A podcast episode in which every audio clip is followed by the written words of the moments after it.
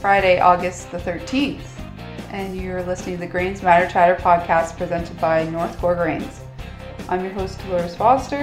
I'm joined today by my co host, Mr. Geoffrey Guy. Oh, oh, oh, oh. Geez, I just saw a black cat walk by here on Friday the 13th and a black cat crossing our paths. Oh, I don't know if that's good karma or bad karma. I don't know, Geoffrey. You seem to really like Friday the 13th, so I don't see an issue. Ah, Friday the 13th, a great day. My parents got married on Friday the 13th many, many years ago. So There you go. it's a great day. Anyhow, let's get into the markets. The uh, we've had a positive week for the markets. Uh, corn, soybeans, new crop here up near ten dollars or ten dollars. The wheats are up about ten dollars each for this year, up a little bit for next year. So, what was the big driving force issue this week, uh, Delores, on bringing up prices?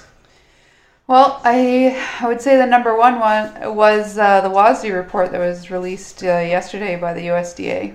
Yes, lots of acronyms: WASDE, USDA.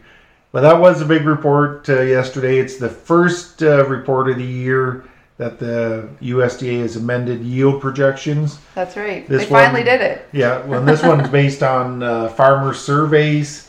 I think it's once they get into the September report where they actually do some field boots on the ground. But uh, so they they did surprise the market. They cut down corn yields, projected corn yields by five bushels the acre down to 174.5, and soybeans by 0.8 bushels of an acre down to 50. The market was looking for about half that cut in corn and a little over half that cut in, in soybeans.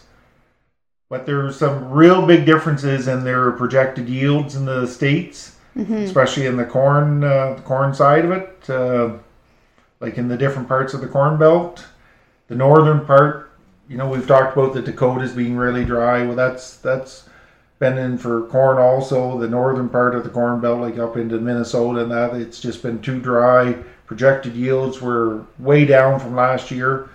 But the southern part of the corn belt and really the eastern part, they're looking for big, strong yields. So it's the states are in a have have not situation. I guess it depends or if you've been lucky with the weather, looking at great yields and great prices this year. If you haven't been lucky with the weather, And uh, we kind of saw that as the market started digesting the, the report yesterday.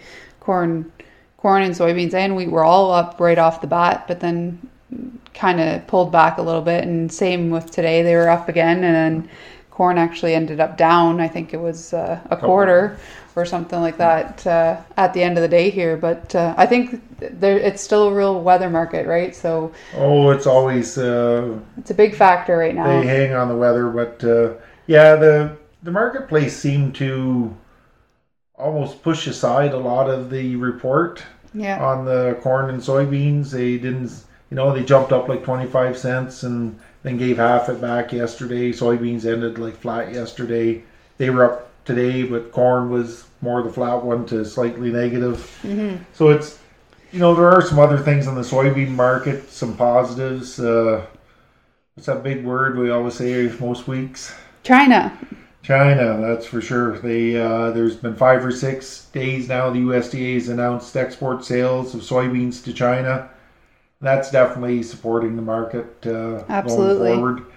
You know, when the China's come to to the U.S. now because they've they've purchased most of the beans out of Brazil, probably. And the which is And we wrote about that this week too. Actually, the the prices, the soy soybean price has swapped now, so the U.S. has a lower soybean price than Brazil. So China China's more likely to buy from us or from. supply and demand. That's supply right. and demand, and you know the same thing. Brazil, it's on the corn side too. Brazil's corn numbers, their production numbers are down. They were down in this report. They're expecting them, uh, probably the USDA, to cut them down more as time goes on. But it also makes Brazilian corn more expensive, North American corn more competitive. That's right. So we hopefully will be seeing more purchases from China and other countries of uh, North American corn. Well, I we- think the the big news story this week was definitely around the wheat. Oh, we we got to talk about wheat, and the wheat might have been the biggest surprise in the USDA report because normally this report doesn't really concern the wheat market a whole lot, but we're getting too many production issues around the globe in For sure for wheat. And even I was reading somewhere, I heard somewhere that uh, the Canadian wheat uh, ending stocks were down. They uh, the USDA decreased them by 7.5 million bushels. Yeah, I think between Canada and Russia, it was about 20 million, 20 million tons down lower. I think between the two of them. So it's uh, that's a, a lot of wheat, a lot That's less a lot of wheat, Yeah. a lot less wheat in the world market to Mm-hmm. to sell. So it's yeah. when- So when we get looking at wheat, you know, my kind of thoughts are. We talked about this maybe last week. Are we near the top in prices for wheat? You know, will the market let prices keep going higher? It's getting pretty expensive, and I think local guys are definitely recognizing that too. Uh, is it is wheat getting too expensive right now? Well, and that's you know a lot of wheat in this area ends up going into the feed market. Yeah, They replace this corn for uh, for a little while, but as soon as that cheaper corn's available come fall, kind of hard to say cheaper corn when corn is so pricey.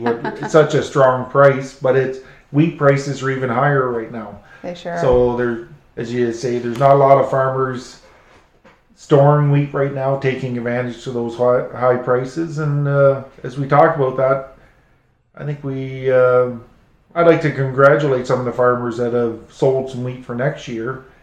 And right now, you know, prices are all over three hundred dollars for next year's wheat. Uh, pretty- historically, It's a pretty good starting spot. Oh, historically very strong. A great starting spot. You know, when uh, those high prices again, how long will they they be around? It's uh, nobody knows. No. So as we talk about great prices in in wheat, we should talk about the the local harvest of wheat then.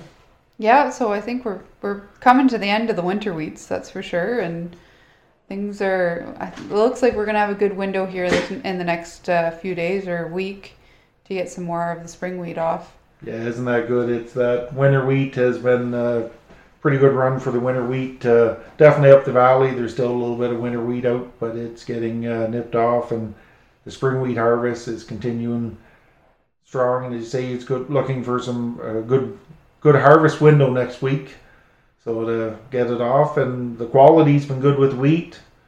And I think Fingers crossed. It's been it's been pretty good so far. Protein, fusarium's been low, Yeah. so And as we've talked about the winter wheat, I think we feel the same in the spring wheat. yeah, You know, get it off. It's uh, the quality only goes down the longer you leave it in the field, but it's good now. Get it off. all these supply issues around the world don't seem to. we seem to be the the lucky few here in Eastern Ontario that had a really good wheat crop this year. Oh, we're let's knock on wood on that one. So Yeah. it's always uh, it's always good. So as we were saying about you know we got the the nice weather coming up. We've talked a little bit about how the the market is still you know the North American market still a weather market. It's watching weather. What I think you said something about the forecast for next week. Yeah, I think. Uh, well, I think we're expecting some rain tonight. Whether it comes or not, it's to be determined, I guess. But uh, it looks like pretty good sunny weather for the for the rest of the, or for next week, I should say. And hopefully the humidity's down a little bit too, so it'll dry off a little bit nicer. but uh, Well, that nice hot humid weather. I well, I was off for a few days this week, and it was pretty nice being at my nephew's cottage in that weather. So. I know the corn really likes it too. so- Oh yeah, you sit back and hear hear hear it grow at night. So as we, I like to just sum up, uh, you know, talking a little bit about the strong prices on everything and the old saying, you know, remember high prices cure high prices. So we need to take advantage of these prices when they're around. Uh, Absolutely. and I think the people that are forward contracting some of next year's crop, both you know, wheat, corn, soybeans, I I like that idea that they're taking advantage of some. Don't go. They're not going all too too hog wild and booking up too much of their crop, but it's a great place to start with prices. Absolutely. There, however, so everybody, not however, everybody have a great week, and we'll be talking to you next week, and this harvest will be even further moved along. Then. That's right. So- Thanks so much for tuning in. And like Geoff said, hope everyone has a great weekend. And if you're listening on Friday, have a great Friday the 13th. Bye for now. Bye.